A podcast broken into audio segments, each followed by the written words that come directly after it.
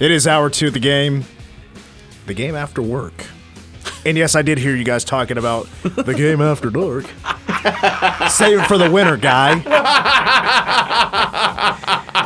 Mitch It just fit with the music at the time. did, It did just- it? It yeah, did. it just was. when I heard that coming back, I was just west of Topeka. It was very fuzzy. Right on. But I was curious to know what interview you decided to play right out of the gate for the short second hour. So Nice. What did Nacon Tomlin, right? no, it was uh, Marquise Noel. Marquise. Marquise. Yep. and then same- you went to Scott Drew and Yep. and Bill Boom. Self. Bill I. Self. We're out, baby. Was the first one you played Jerome Tang Yes. right out the gate? Got to give the people what they want. Open man. the show. Yeah, because people are like, "Oh, Mitch isn't there. This one's gonna stink." And then we come through with Jerome Tang, and they go, "Oh, okay." And then we stink after that. Yeah, Speak for yourself. Shout out to the mob. Lynch mob. All right, uh, coming up in the uh, well in the next segment, we'll get into uh, a little bit more on TCU. You're going to hear from Joe Klanderman talking about the TCU offense. Plus, Travion was mentioning we might get a little bit of wind tomorrow and even this weekend. Fort Worth is getting some wind on Saturday. Wind will be a factor when uh, the Wildcats visit on Saturday. 7 o'clock for that kickoff. Powercat game day will start at 3 in the afternoon with Cole Manbeck, Derek Young, and myself. That's when we'll give our official predictions on the game and uh, really break that matchup down. we ready to go there, Travion? We're now joined by another very special guest. It is Thursday. Anyway, joins us at 510 during the K-State football season. That is the pride of Abilene, Kansas, Curry Sexton, former K-State wide receiver. Also, of course, with the Wildcats Den NIL Collective. That is Curry Sexton. Curry, how did you uh, enjoy the bye week? I kind of I kind of took it in as like a little vacation because of a lot of stressful K State football, but pulling out the victories. Did you have a good weekend? and I, I agree. I think the the bye bye week was well positioned this year. You know, smack dab in the middle of the season, and and uh, as it turns out, it was it was probably one of the best weekends of college football, and and in quite some time. And so to to not have to stress about the Cats and be able to freely watch some of those big games was just was just great. Do you have two TVs going, or did you wait until after Oklahoma State TCU wrapped to go flip over to uh, Alabama Tennessee? Oh, I was no, I was actually uh, I was Alabama Tennessee on the TV, and then Oklahoma Oklahoma State TCU on the iPad. So I was I was watching them both. How many replays did it take for you to be convinced that the ball, when it was kicked by Tennessee's kicker to win the game, wasn't tipped by Alabama? It took me a couple of times. What is that the con- is that the consensus that it wasn't tipped? I I was It's mine. live. I was and maybe when I first saw the replays live, I was like, oh wow, that was just a terrible kick. It absolutely wasn't wasn't tipped. But then and maybe these Twitter videos have been doctored, but there are a lot of videos on Twitter, slow mo, zoomed in, that show that defensive lineman who hopped the you know who hopped over the the, the gap between the center and the guard, getting a tiny hand on it and just altering the flight of the football in the absolute slightest. And so you know, Twitter is Twitter's a weird world and it's full of a lot of uh, misinformation, but but uh, those videos kind of changed my mind a little bit. Uh, you know what? I think that's some Alabama fake news. Some uh, Crimson Tide fan, maybe the one that wanted to uh, poison Toomer's trees. You know, m- zoomed in and maybe did some photoshopping to make it look like, hey, at least our guy got a touch on it. Man, they've been in such denial after that one. Uh, which, by the way, the shots CBS was getting after that kick, the fireworks going, uh, just incredible footage uh, by CBS. That was a that was a really good broadcast when when K State beat Texas in 2012 to win the Big 12, how did what did you do when the fans started rushing the field? Because I think that was the only time I can recall when you were a, a player. That's the only time the fans rushed the field uh, after a win. Did you just like go right in the middle of the field, start celebrating, or what'd you do? You know, that's a good question. I don't really remember, um, but I think you know I was like, I was like a, I was a couple weeks removed from a from a collarbone surgery, and and was was still either in a splint or should have been in a splint, but didn't wear it during the game, and so I don't think I got too involved with the crowd because I because I was trying to get ready for the bowl game and didn't want to have a setback. So I uh, I think I kind of stayed out on the fringes of the of the field that week or that that celebration and just let you know let the guys who actually played in the game have some fun. Did you ever rush the field as a fan? Yeah, I rushed the field in 2006 when we beat Texas. Okay. Um, and shoot, I, I, I feel like I was at one of the field rushes when I was a kid, but I, but I would have been I would have been fairly young. I, I don't remember if I was there when we beat Nebraska in '98 or not. I don't believe I was at that game, but there was one other one, but I I, I can't. Oh, I think it, I think I'm picking up a basketball game. I've rushed Yeah. the court more than I've rushed the field. A couple of big K one or two KU games, and then and then I believe Texas back. I can't remember what year that was. I think they were ranked number one or something, and we beat them. Um, so a couple basketball court rushes. We're talking to Curry Sexton, former K State wide receiver. So now with this matchup against TCU, um, you know the forecast might be in in play here, uh, not because of rain or anything, but it's because of the wind. Expecting a strong south wind in Fort Worth at about the occasional gust of like 35 miles per hour. And, uh, you know, that could potentially affect the passing game, I, I would think. Um, and these are, of course, two teams that love to run the football, have been successful at running the football. But when you're expecting, especially on a field that's north and south, and half of your time on the field is an offense, having the wind in your face, how, how does that affect the, um, you know, maybe the game plan going in when it comes to throwing? Yeah, it, it, affects everything. Um, I can't remember which. I think it was a Tulane game this year is when we had you know when when there was significant wins at, at Bill Snyder Family Stadium and and it it changes the way you approach everything from the from the coin flip. Um, and so what you will see is, is is a lot a lot of times you know you may see you may see K State. Uh, think of the typical thought process when you're when when you're trying to account for the win. But a lot of times, coaches will will do it in a way where they are they are strategically choosing when they are going with the wind. And so, for instance, sometimes a coach may you know they may want to have the win for the fourth quarter, understanding that it's going to be a close game and and you're not going to be able to throw the ball into the wind as well. And so you try to get it, you know, you structure the, the coin flip and everything that results from that in a way that that you, you dictate, you know, when you have the wind. And then abs- and then everything is affected by the wind, including most importantly just field position. Um, you know, if you if you can if you can utilize the wind to your benefit and get and flip the field position battle, um, then obviously that's huge, and that sets you up for a lot of different things like short fields and, and, and shorter field goals. Um, and on the flip side, if, if if you're if you're you know if you're on the other side of it, then you're then you're really in a tough spot, um, getting pinned deep and not being able to really move the ball effectively through the air. So it is a huge factor, um, and and it will be wh- whoever handles the wind component best will win. I mean, will likely win on Saturday. Did Coach Snyder want the win in the fourth? I can't. I I I can't remember specifically how we handled it, but he wanted to win at a, a specific time, and I believe it was the fourth quarter. Okay, I mean that makes that would make total sense to me.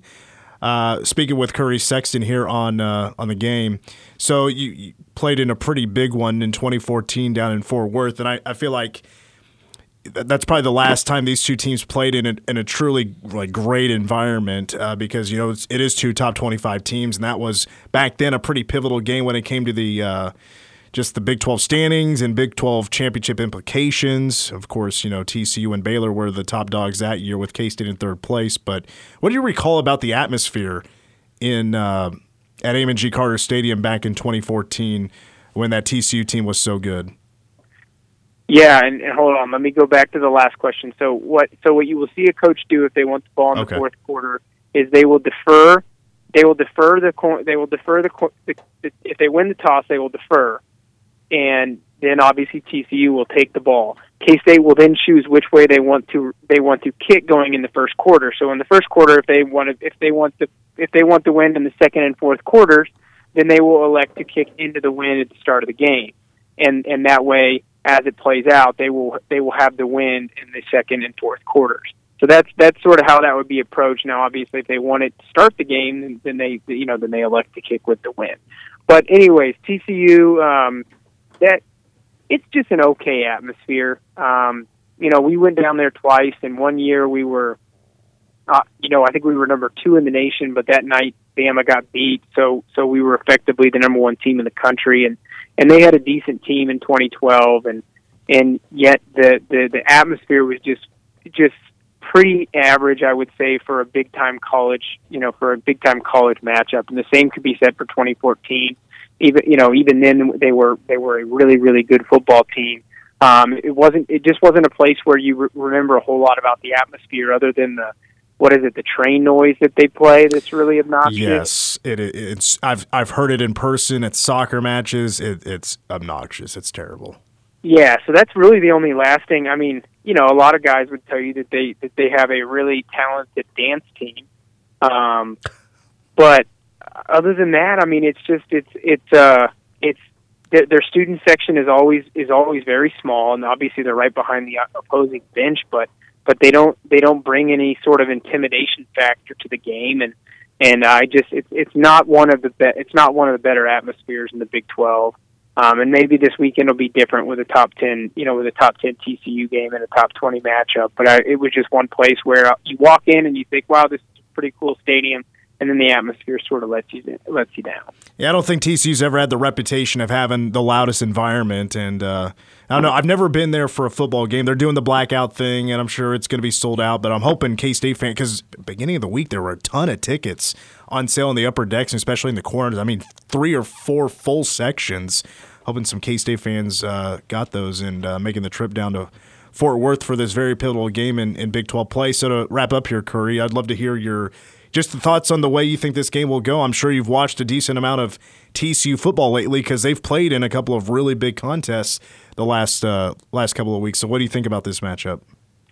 Yeah, it's it's obviously going to be a really tough football game. I, I think you know so much of what happens in a football game obviously is dictated by the quarterback position, and and Max Duggan in in ways reminds me of Collin Klein back in 2000, you know, back in 2011 and 2012, and obviously they're not, you know, they're they're they're much different eh, from you know from size perspective, but you talk about a guy who's been through the program, he's been through a lot of ups and downs has been one of the toughest football players in the in the country over the last four seasons, um, and and is really you know really having success that he, he he had not yet he had not yet achieved in his first three years.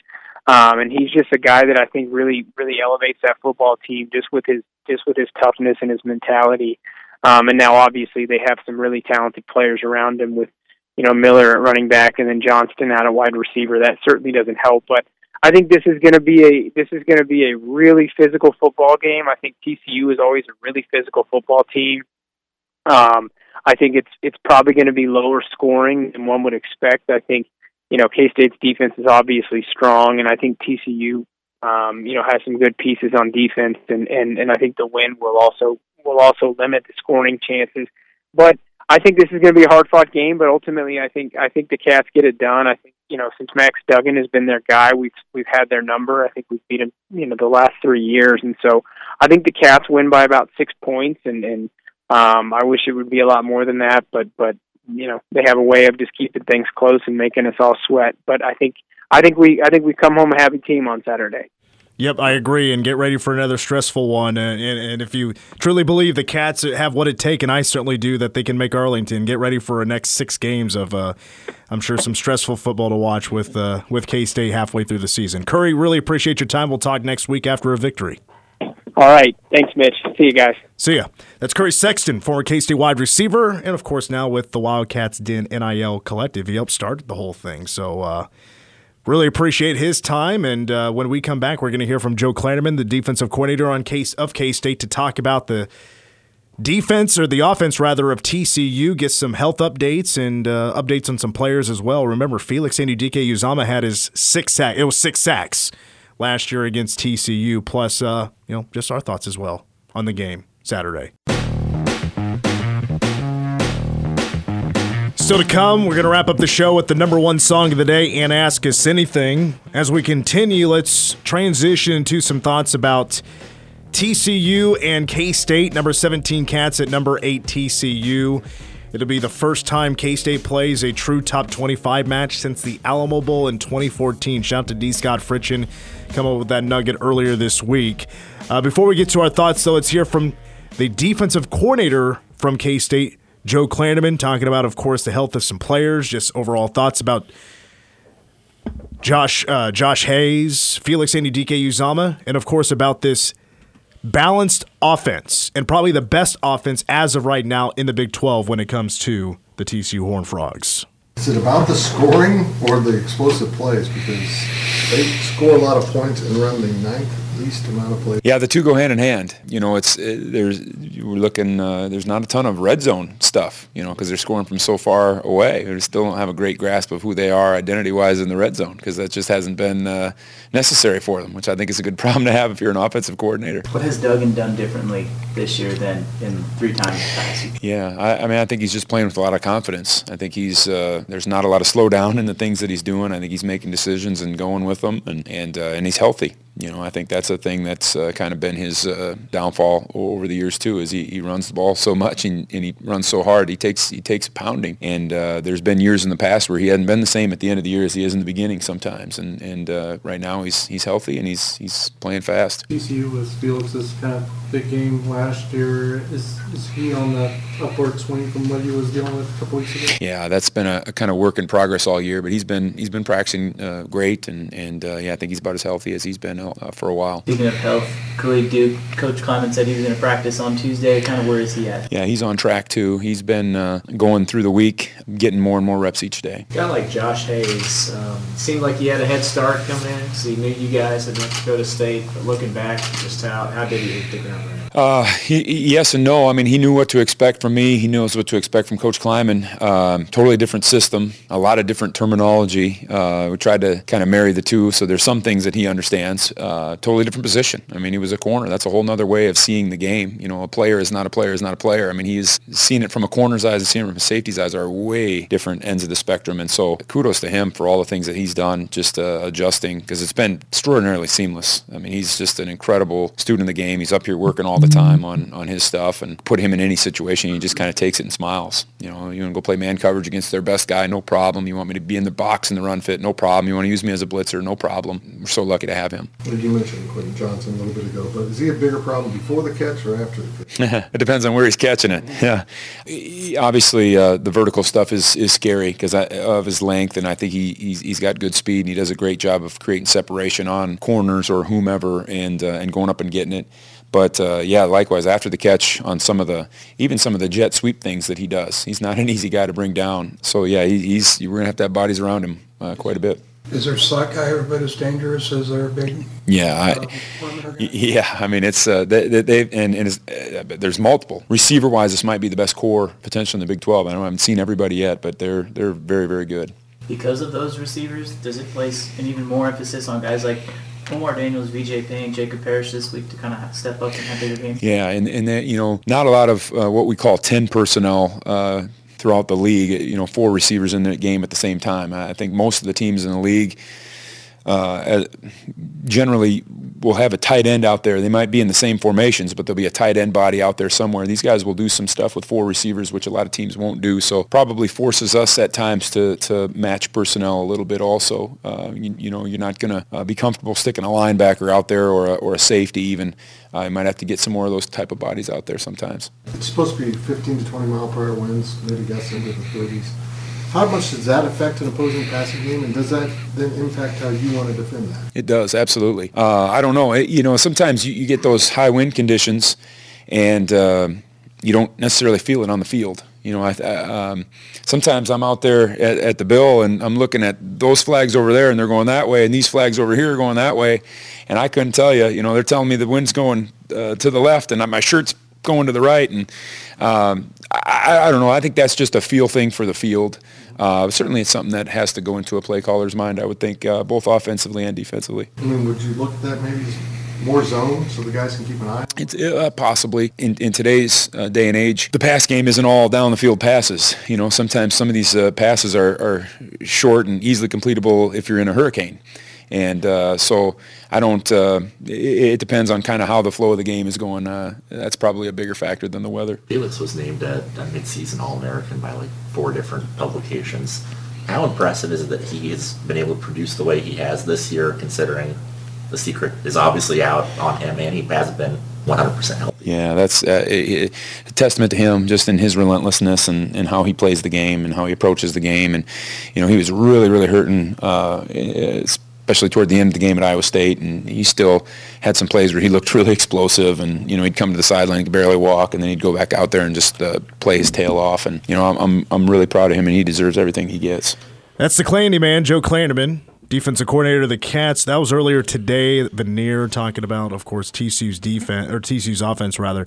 Uh, I, there's not a whole lot I want to say about K State's offense against the TCU defense. TCU's defense is, I, to me, isn't certainly is not as good as Iowa State.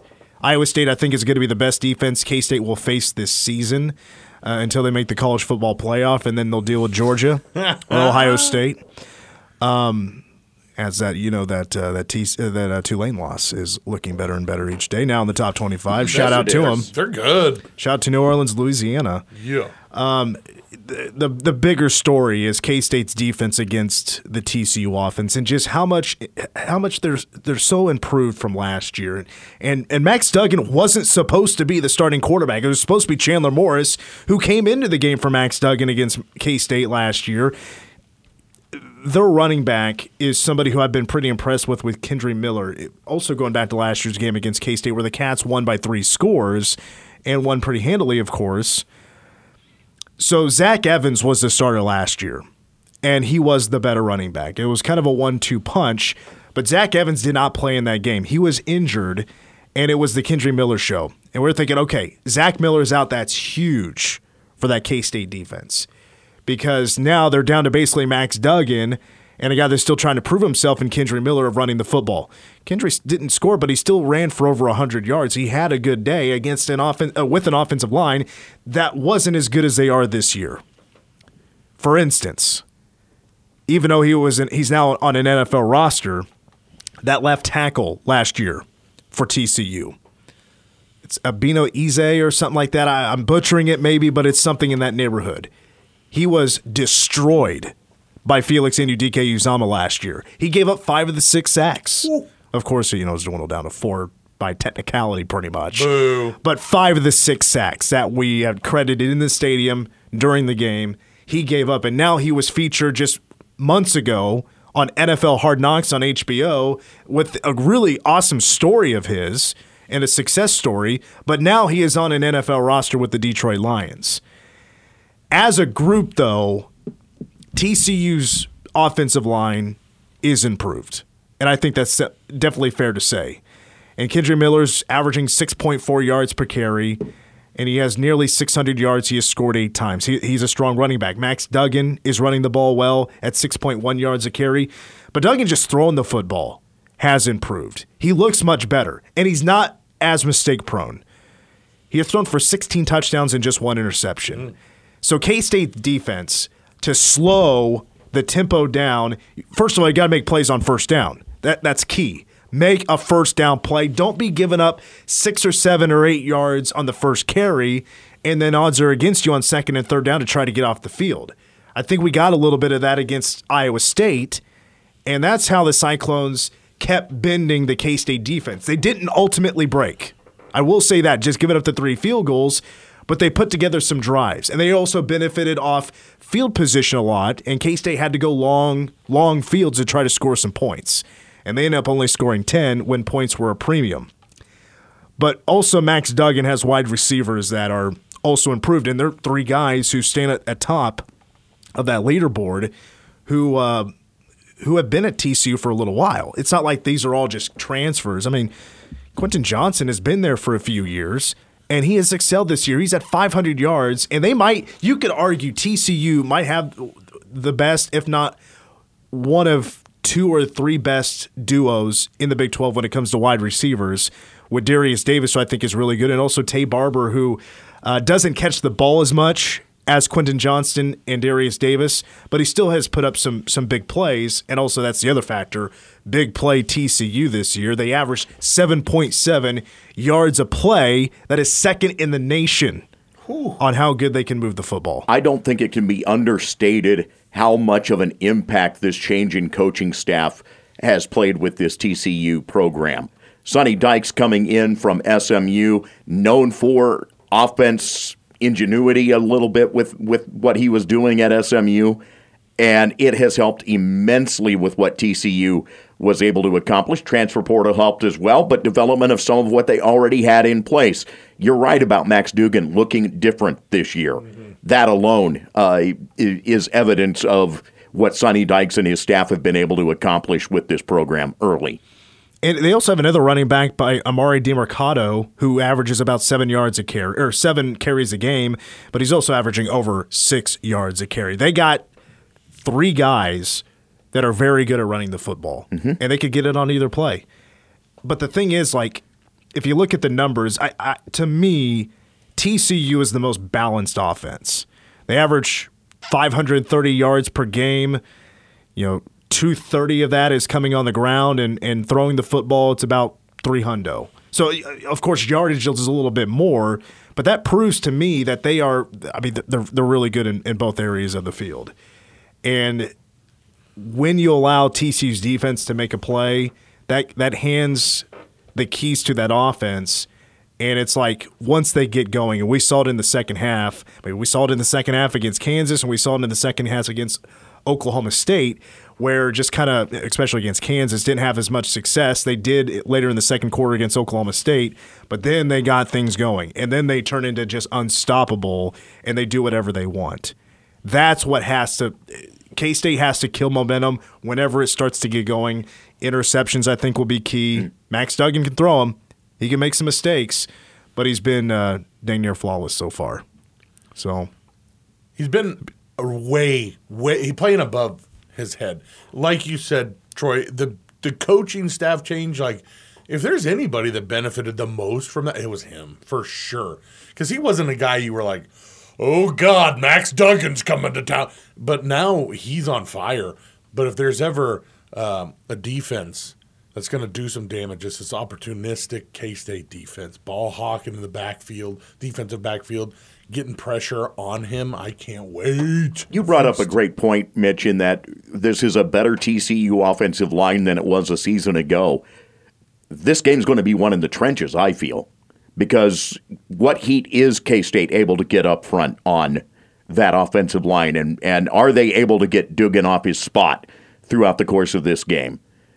Now, last year, yes, they were able to do that. This year, with that improved offensive line, how does that change the face of it? But it makes me also wonder, like it, the win being a factor.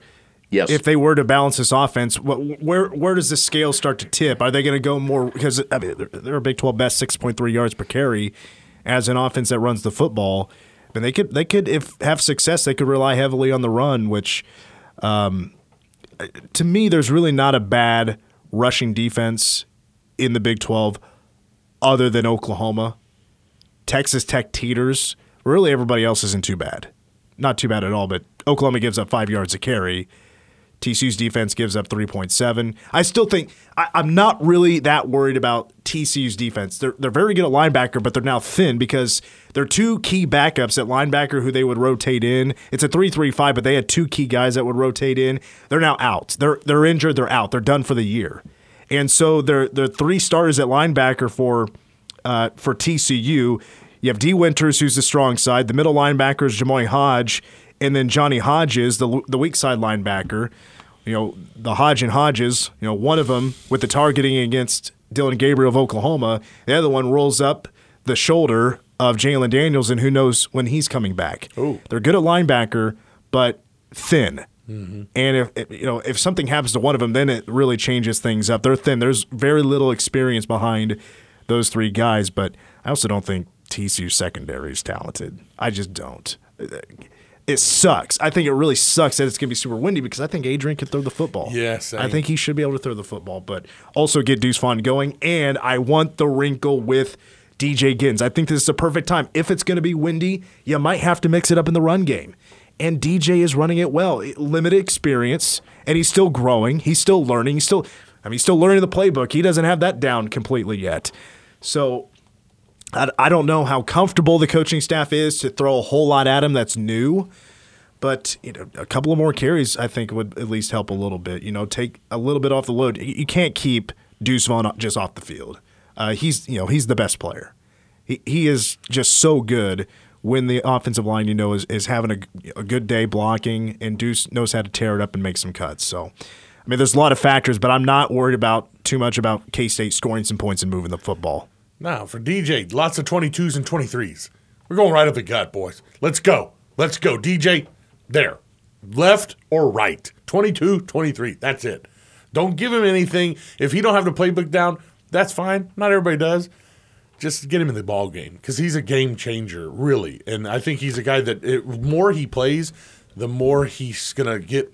He's gonna feel himself and understand. I can play out here. I can do this. He was pretty big in putting that game away in Ames. Oh yeah, and the, and big is the, the the key. That guy is a load. Yeah, six one. Yes, big boy, big boy. Kind of Daniel Thomas type of back, in my opinion. All right, uh, when we come back, we'll finish it up. Number one song of the day, "Ask Us Anything," is after this.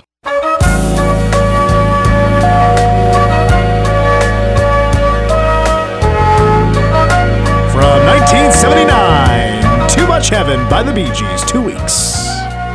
Wanted to get that in early because just listen to these lyrics. Too much heaven, no, no. It's much harder to come by.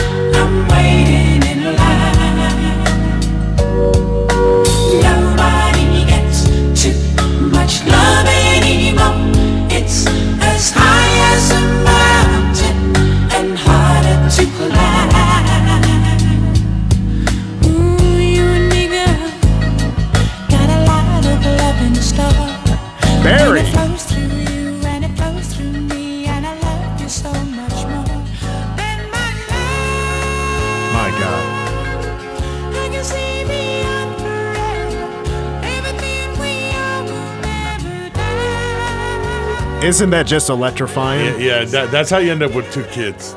Right there. That, that's how you end up. That, that- that's mhm. That followed by some Barry White. that's right. You put this on, and there ain't no doubt what your uh, where your where your mind's at. Yeah, that's how you got Sarah, a little falsetto. Yeah, I busted Wasn't that out. terrible. I did that. I actually sang this song. no. I wish you did. I I, know. wish you did. Hey, hey, grab me that shovel. Uh, they started in 58. Yeah, the Bee Gees were uh, Yeah. around for a while there. Brothers Barry, Robin, and Maurice from Douglas, Isle of Man is where they're from. Uh, unfortunately, Maurice, he had a sudden death in January of 2003 at the age of 53. Barry and Robin, they decided to retire, but they did make a short comeback. And then, unfortunately, Robin passed away in 2012. So Barry, who is basically the lead singer, um, is still around. He last toured in 2019. Bee Gees have sold a ton of uh, 120 million albums. I mean, they killed it. Rock and Roll Hall of Fame in 97, 22 studio albums, 30 top 40 hits. It's the seventh of nine number ones for the legendary Bee Gees. And I'm a fan. I'm a big fan. I love the Bee Gees. I think they're great. I didn't used to back in the day. They grew on me. And they grew on me quickly. As I started just to get into the discography, I'm like, you know what? I'm not a big disco guy. Sure. But their music slaps. Right. It does. It It, really is. They rock. I, I could dance to some Bee Gees. It, it's one of those like, first blush, people go, "Oh my god, listen to the Bee Gees," but then you start listening to it, and you go, "Man, this ain't that bad, man." if Dave Grohl isn't too cool to like the Bee Gees, nobody is too cool to like the Bee Gees. No doubt. Uh, their nine number one hits. Uh, Bee Gees' third most successful band in Billboard chart history with those nine number ones behind the Beatles and Supremes. So in this song, the Bee Gees, they find a new way to express their abiding love, telling the lady that nobody gets too much heaven, so they should be together always. Now, the Bee Gees really ruled there in the late 70s or, because you know they had three number one hits in 78 alone, mm-hmm. plus three more that they wrote for other artists. And how about this? So when this song was written, it was written on the same day as Trage- Tragedy and Shadow Dancing. They wrote three number one songs in one day. Wow. Now, because of just that massive success in 78, people just kind of felt like, you know, they're having the Bee Gees shoved down their throat. So, like, they noticed that. So they're like, all right, let's now focus on some songwriting. And men, they, they bang out some bangers. Did you know "Islands in the Stream" was written by the Bee Gees? No! Wow! That was that was a huge one in '83 for them. These guys, man, just killing the game. Man. Yeah, Kenny Rogers, Dolly Parton, '83. Ah! Islands in the Stream. I remember. So I DJ'd that uh, event, like that after harvest event in in Morganville. I tossed this on, and the old people went nuts. Yeah, probably They're like, "Oh it." my god!" There's like women grabbing their husbands. It's Island in the Stream. Let's go. Turn up in Morganville, dude. That's awesome. Uh, let's see what else could I throw in there. Uh, they were also at the time working on the Sgt. Pepper's Lonely Hearts Club Band movie, writing the music for that. Oh they took a break to write those songs. Oh my god. I mean, they were on a hot streak. Yeah. And then it's like, that's not a break. Just like more work, dude. Wow. The Bee Gees were geniuses. They I don't know what to They- tell you. Yeah. Uh, so the the royalties of this song, the Bee Gees actually donated them an estimated seven million dollars to UNICEF. Wow. Um, along with uh, Donna Summers was involved, uh, John Denver, ABBA, a few other big names. They pledged a song as part of the Music for UNICEF concert on January 9th of 1979, held in New York City next to the embassy. And uh, Too Much Heaven ended up being the number one hit in America that week, and it was the centerpiece of the show, which aired as a primetime special on NBC the next evening, and it was later produced in a soundtrack. Wow. Bee Gees just tearing it up. Also, uh, Jimmy Fallon, a fantastic Barry Gibb impression on SNL. Really? I've, Oh. I've not. I've never heard that. Have you ever seen the Barry Barry Gibb Gibb show? Show. Oh yes, with Oh, Justin Timberlake. Yes, and then he'd, he'd have like Lindsey Buckingham. Bill Hader would be Lindsey Buckingham, and they would never get to him. They'd never have time for him, but he would just like sit and chill. The Barry Gibb show, check that out. Lindsey yeah, yeah, random, and he just go, yeah, what's up? Barry Gibb also had amazing hair. He still does. Still It's- does. Obviously, doesn't have the same fluff to it. No, but, But, um, pretty good. I saw a concert. I, I as I pulled all this info, I, I went back and found a concert of, B- of Barry Gibbs alone, and or not alone, but he had his band with him in in 2019. he actually, as long as he had the harmony behind him, it still sounded really good. Oh man, Yeah. the, that falsetto dude is still killing it, man. That's awesome. What do you got for us? Ask us anything. Officially Ask us here. anything. Uh, first of all, like I said, uh, UFC, I think it's 280 is going to be a banger. There's like 13 great fights on there. Um, so check that out. It's a pay per view, but hey, you guys illegally stream it. Um, what's the spookiest place you ever been? We got a lot of heat today. The little Girl Scout or Boy Scout uh, house at the bottom of Bluemont Hill took a real beating today on the K Rock Morning Show. It's hilarious. People are saying that's Well, haunted. I grew up in a haunted house. I'm pretty sure it still is. Um, what? Ever since my sister and I left the house, like there hasn't been as much activity. I haven't really noticed anything in a long time because the house was an old hospital there in Morganville. Oh my god! And I remember I, I've, I've shared this story many times, but I I once watched my closet door open by oh itself. Oh my god! You. We could have a whole show on this. Wow, that's amazing. Yep. Wait, how one, old were you? One ran uh 16. Wow. Yeah, 16, something like that. 16, 17. You didn't freak out. You're just like, eh. Troy, do you got? No, I did not. I did. I, I, I I'm not afraid of that stuff. I just I want to I want to experience it and capture it on Hmm. film. You, you sure your sister wasn't like Scott Baio in Zapped, able to maneuver things with her mind? I'll double check with her. I'll text her. It was worth a try. Did you do that? oh, that's funny. Uh, for me, Eliza's church out in Pottawatomie County. There's a Eliza's Road. There's a little church out there where you go out there and drink, and uh, the locals would run us off. There's a little uh, graveyard behind it. Okay, let's not be in a rush. We're, we're gonna go over time. I want to hear everybody's answers. Yeah, I yeah, really yeah. do. So I don't, don't. worry about I it, don't have a Trevion. good answer. So uh, Portland State's gym.